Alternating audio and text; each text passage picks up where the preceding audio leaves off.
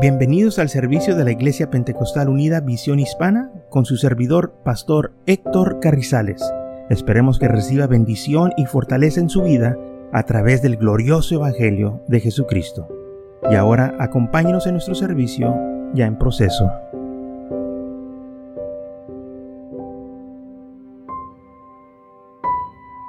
Entonces Jeremías 33, 15 dice que en aquellos días y en aquel tiempo hará brotar de David un renuevo de justicia, o sea, del linaje de David iba a venir él, el Mesías, y hará juicio y justicia en la tierra.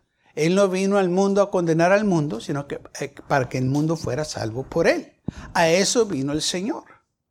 No vino a condenarnos, sino que él vino a buscar y a salvar todo aquello que se había perdido. Pero él tuvo su principio en Belén de Judá, donde nació, donde el profeta dijo que iba a nacer. Y esto lo podemos leer en Mateo capítulo 2, versículo 1 al 6. Dice así, cuando nació Jesús en Belén de Judá, en los días de rey Herodes, vinieron del oriente a Jerusalén unos magos, diciendo, ¿dónde está el rey de los judíos que ha nacido, porque su estrella hemos visto en el oriente y venimos a adorarle. Oyendo esto, el rey Herodes se turbó y toda Jerusalén con él. Y convocados todos los principados sacerdotes y los escribas del pueblo, les preguntó dónde había de nacer el Cristo. Y ellos le dijeron, en Belén de Judá, porque así está escrito por el profeta, y tú, Belén de la tierra de Judá, no eres la más pequeñita entre los príncipes de Judá, porque de, ti saldrá un guiador que apacentará a mi pueblo Israel. Ellos sabían, de acuerdo a los profetas, que el Cristo iba a nacer en Belén de Judá, pero lamentablemente ellos lo hicieron a un lado, no este, querían aceptarlo. Ahora, aquí se cumple la promesa que el Mesías iba a venir y que iban a ser, y el profeta dijo que iban a ser en Belén. ¿A dónde nació Jesús? En Belén de Judá. Así como el profeta dijo. O sea, como estaba profetizado, se cumplió así como los profetas dijeron que iba a suceder. Recordemos que el Señor dijo que Él no vino a destruir la ley, sino que Él vino a cumplir la ley. Él vino a cumplir todo lo que estaba escrito de Él. Vino a cumplir la ley también. Todas las profecías Él las cumplió. ¿Por qué? Porque Él tenía un plan. El plan era de venir a redimir al hombre, salvarnos de nuestros pecados. ¿En dónde se encuentra esto? En Miquías 5.2, pero tú, Belén, Éfrata, pequeñita, en, para estar entre las familias de Judá, de ti saldrá el que será Señor de Israel. Entonces, esto es lo que dijo el profeta. De Belén iba a nacer. De ti va a salir el Señor de Israel. No fue consecuencia que el Señor nació en Belén de Judá. Tenía que nacer en esa ciudad. No nomás porque el profeta dijo, pero por lo significante que era Belén. ¿Por qué Belén?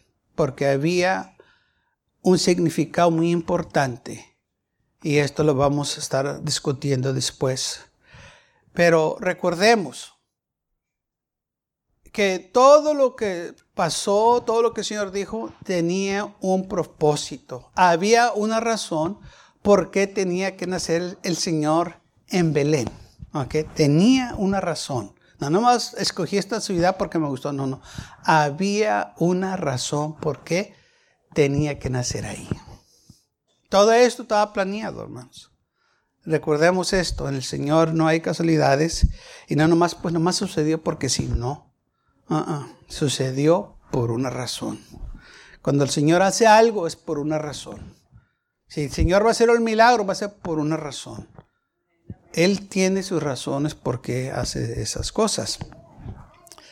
San Juan 7:42 dice, ¿no dice la escritura que del linaje de David, de la aldea de Belén, de donde era David, ha de venir el Cristo? Sí, de ahí fue donde vino el Cristo. Del linaje de David, de la familia de David, de la aldea de Belén, ha de venir el Cristo. De ahí tiene que ser. Salmo 72, 2 dice, Él juzgará a, su pueblo, a tu pueblo con justicia. Entonces, a eso Él vino a juzgar a su pueblo con justicia y autoridad. Aparte de que Él vino, que era el propósito, bueno, a salvarnos, sí, pero también era para cumplir las escrituras, las profecías que se dijo que cuando Él viniera iba a ser un nuevo pacto. En Jeremías capítulo 31, Él habla de lo que iba a ser el Mesías cuando iba a venir.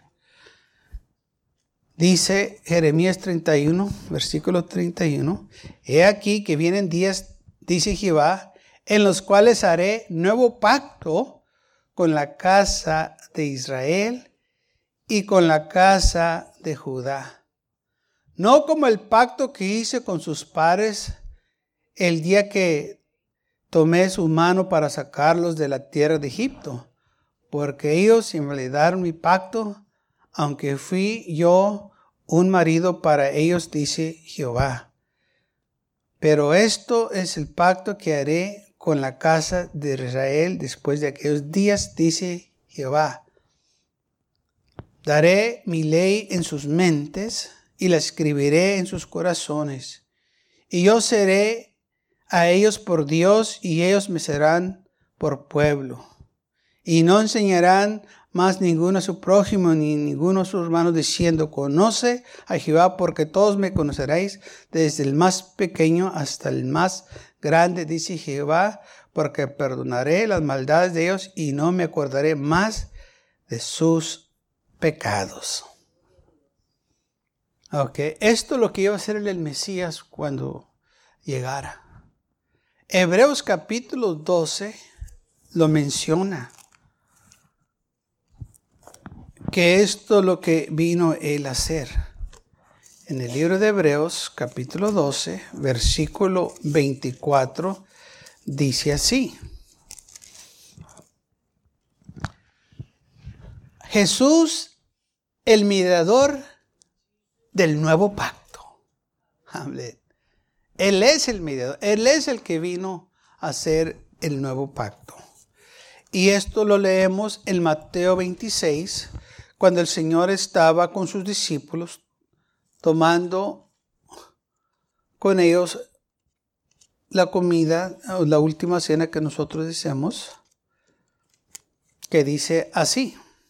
Cuando el Señor estaba sentado con ellos en la mesa, el Señor dijo estas palabras. Mateo 26, versículo 26, dice así, y mientras comían, tomó Jesús el pan lo bendijo, lo partió y dio a sus discípulos y dijo, tomar, comer, este es mi cuerpo. Tomando la copa y habiendo dado gracias, les dijo, diciendo, beber de ella todos, porque esta es mi sangre del nuevo pacto. ¿Qué fue lo que dijo Jeremías que iba a ser el Mesías cuando llegara? Que iba a ser un nuevo pacto. Y aquí Jesús está diciendo, voy a hacer un nuevo pacto. No nomás se trataba de nacer en Belén de Judá, se trataba también que cuando Él viniera, iba a ser un nuevo pacto. Vamos a continuar leyendo. Versículo 28, porque esta es mi sangre del nuevo pacto que por muchos es derramada para remisión de los pecados. Y yo os digo que desde ahora no beberé más de frutos de la vida hasta que el día en que lo beba de nuevo con vosotros en el reino de mi Padre. Entonces, este es el nuevo pacto. Mi sangre que voy a derramar por ustedes en la cruz del Calvario. Ellos no sabían el momento que iba a suceder, pero el Señor les, les estaba preparando, les estaba hablando. Dijo, esta es mi sangre que va a ser derramada. Aquí va a empezar un nuevo pacto. El pacto este que hice con sus padres, lo va a hacer a un lado, lo va a quitar.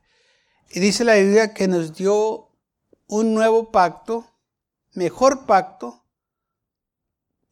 con mejores promesas. Tenemos algo mejor nosotros. Gracias a Dios por ello. Aleluya. Un nuevo pacto con mejores promesas. Por eso dice aquí, porque perdonaré la maldad de ellos y no me acordaré más de sus pecados. Ya no se va a acordar. ¿Por qué? Porque esa sangre preciosa que derramó Él por nosotros, hermanos, quita todos los pecados. Aleluya. Por eso dice que Él va a hacer justicia. Aleluya.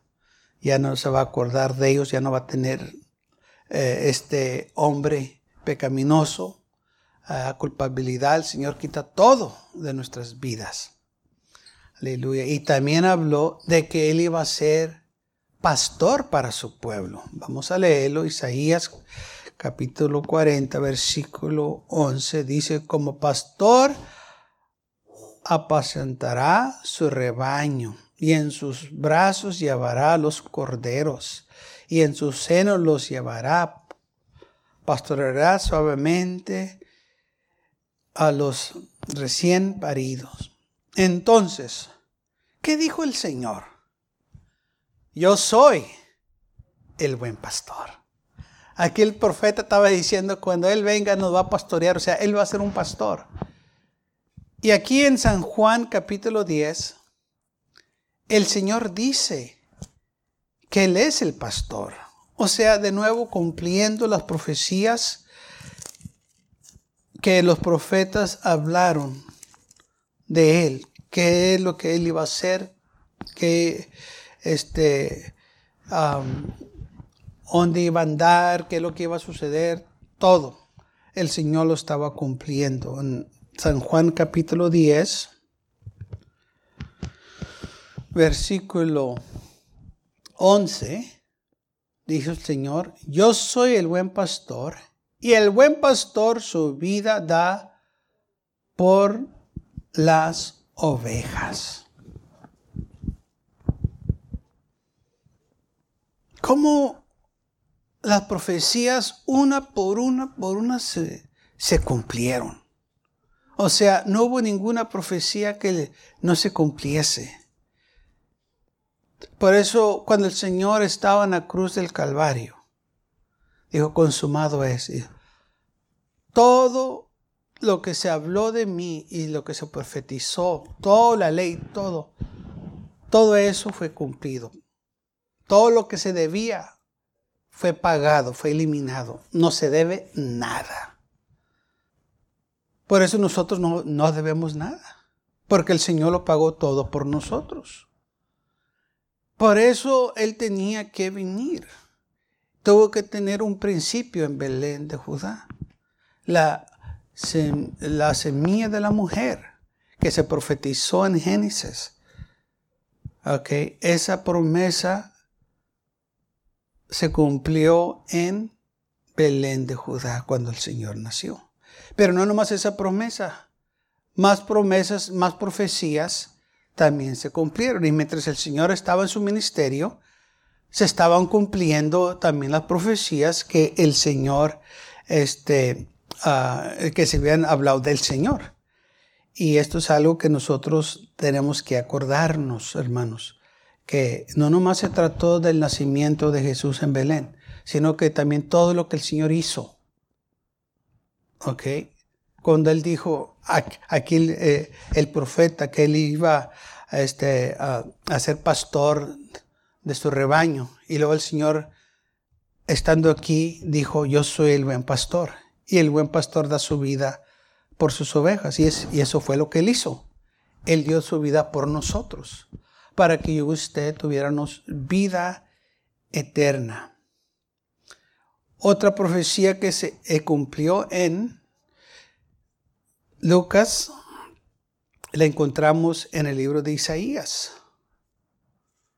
El libro de Isaías habla y dice, y reposará, estoy leyendo Isaías 11.2, y reposará sobre él el espíritu de Jehová, espíritu de sabiduría y de inteligencia, espíritu de consejo y de poder, espíritu de conocimiento y de temor de Jehová. Isaías 42, 1. He aquí mi siervo, yo le sostendré mi escogido, en quien mi alma tiene contentamiento. He puesto sobre él mi espíritu y traerá juicio a las naciones.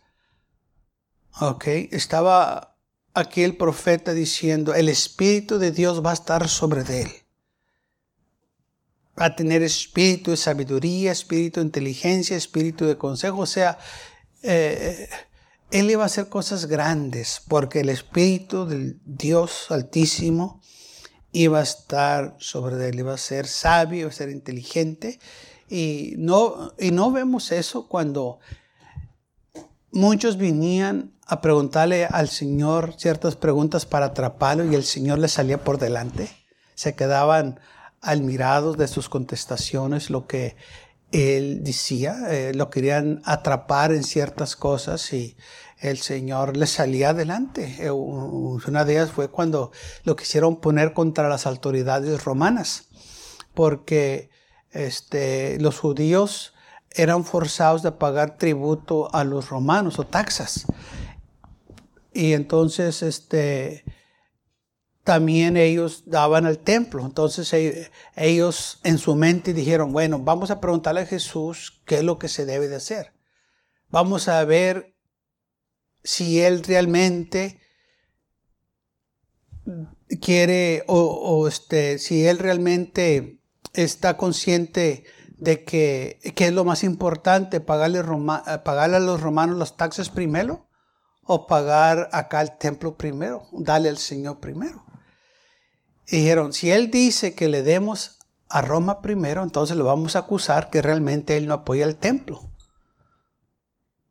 Que él está a favor de los romanos. Pero si él dice al templo, entonces lo vamos a acusar con los romanos que él no quiere pagar las taxas para que vengan y lo detengan. Así que de una manera u otra lo vamos a agarrar. Y entonces le dijeron, Señor, es lícito ¿O es correcto darle, eh, pagarles tributos a Roma? ¿O, se los damos al templo? ¿Qué, ¿Qué, dices tú? Y dijo el Señor, enséñeme una moneda. Y alguien le sacó la moneda y dijo, aquí está. Y dijo, ¿qué inscripción y qué imagen hay, hay aquí? Dijo, pues, eh, pues César, es eso de César. Dijo, ok, denle a César lo que es de César y denle a Dios lo que es de Dios. ya no lo pudieron acusar. Ah. Y entonces, así era, como dice la Biblia, que iba a tener espíritu de sabiduría y de la inteligencia, que eh, aunque ellos querían atraparlo, no iban a poder hacerlo. Ahora bien, vamos a leer Isaías 61 versículo 1.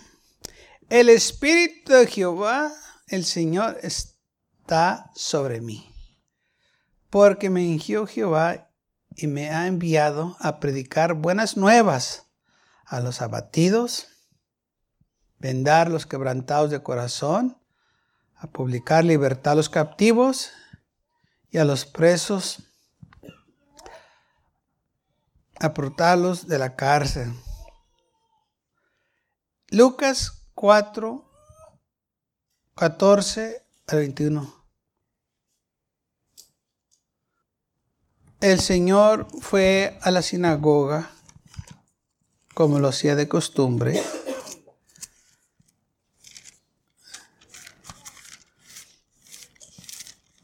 Y el Señor mismo les dice a ellos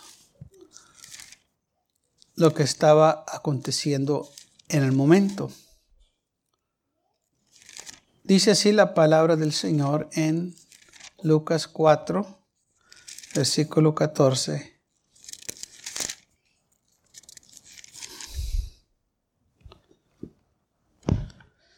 Y Jesús volvió en el poder del Espíritu. Recuerden que dice la Biblia que reposará sobre él el Espíritu de Jehová. Y Jesús volvió en el poder del Espíritu a Galilea y se difundó su fama por toda la tierra de alrededor. Y enseñaba en la sinagoga de ellos. Y era glorificado por, por todos. Vino a Nazaret, donde se había criado, no donde nació, pero donde se había criado. Recuerden, porque nació en Belén de Judá, se crió en Nazaret.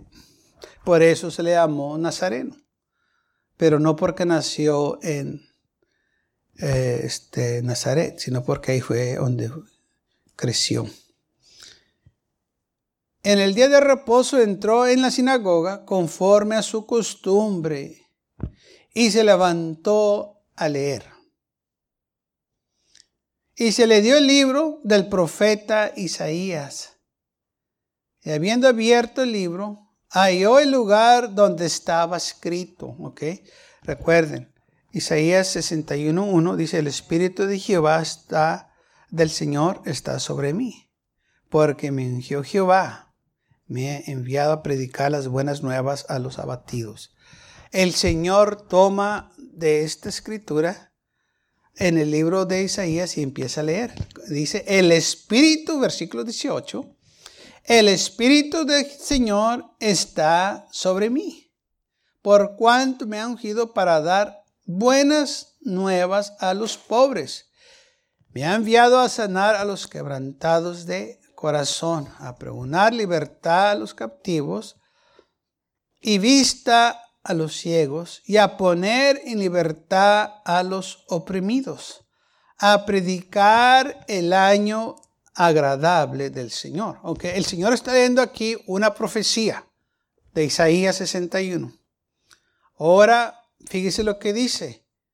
Y enrollando el libro, le dio al ministro y se sentó y los ojos de todos en la sinagoga estaban fijos en él. Y comenzó a decir, hoy se ha cumplido esta escritura delante de vosotros. hoy, aquí se cumplió. Yo soy de quien está hablando aquí el profeta. Para eso dijo el Señor, hoy se cumplió esta profecía.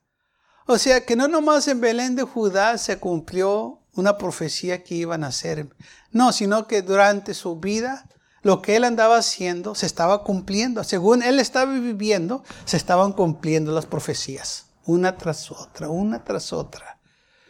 Y aquí el Señor lo dice muy claro.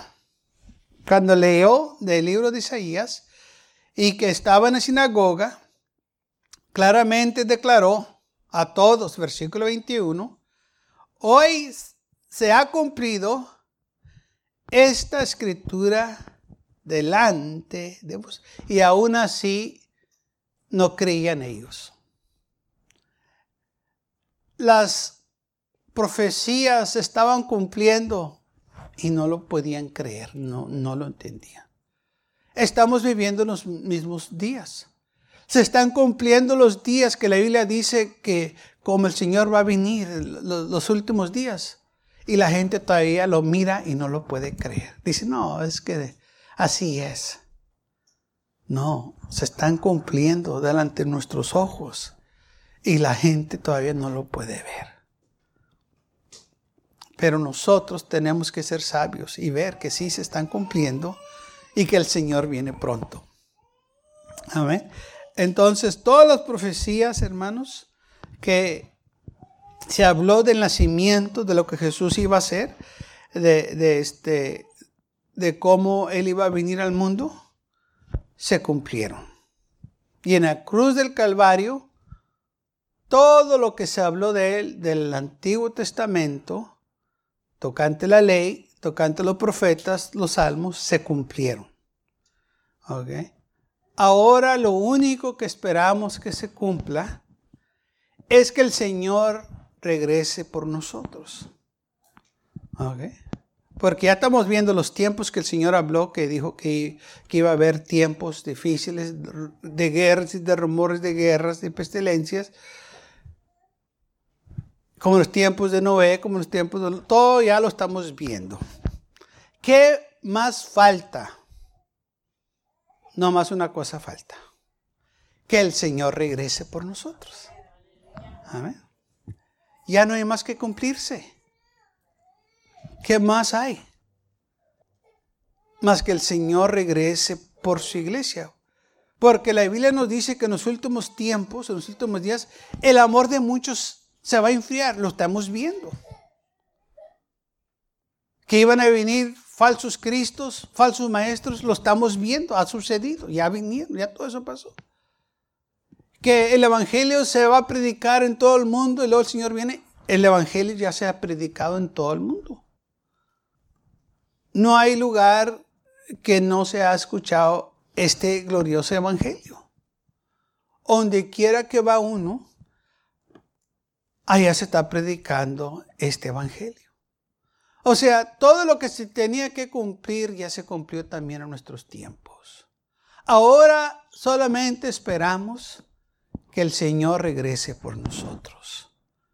Si vino, así como dijo los profetas, y nació en Belén de Judá, entonces los ángeles también les dijeron a los apóstoles, así como este Cristo que vieron que ascendió al cielo, de nuevo va a regresar. ¿Ok? Va a regresar. Así que espérenlo. Porque si Él les permitió que va a regresar, Él va a regresar. Por eso nosotros tenemos que estar listos y preparados. Ahora dice la Biblia que va a venir como un ladrón en la noche. Va a venir cuando nadie lo espera. Va a venir de repente en un abrir y cerrar de ojos. Así es como el Señor va a venir. O sea que no va a haber tiempo para que la gente se prepare. No va a haber tiempo para que la gente se arrepiente. No va a haber tiempo para eh, este, ver qué es lo que está sucediendo. O sea que va a ser tan rápido. En un abrir y cerrar de ojos. Así como usted parparea, en vez de ni se da cuenta que está parpareando, pero está parpareando. ¿Eh?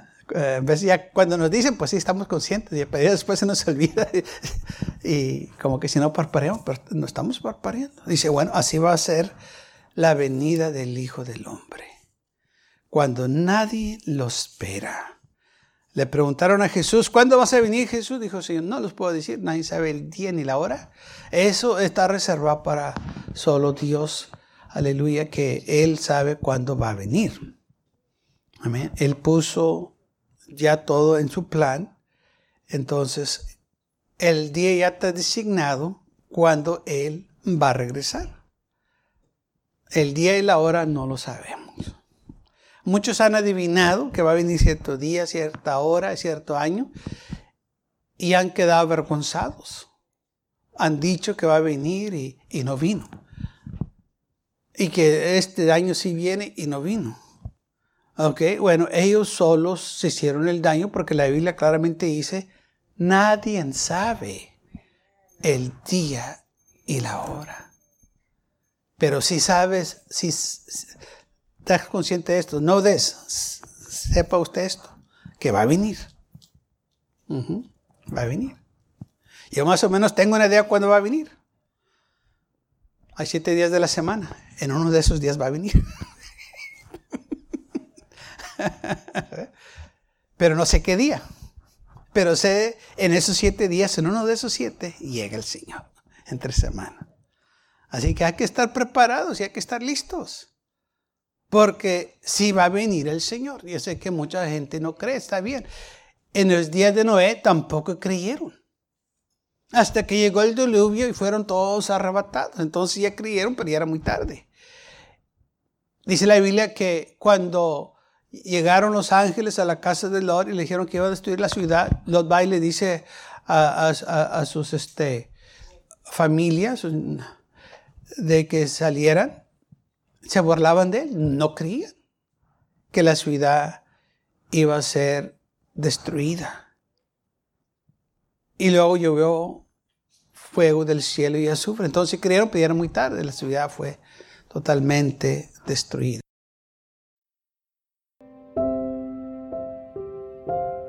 Gracias por acompañarnos y lo esperamos en el próximo servicio. Para más información, visítenos en nuestra página web macallen.church. También le invitamos que nos visite nuestra iglesia que está ubicada en el 2418 Bowman Avenue con esquina calle 25 en McAllen, Texas 78501.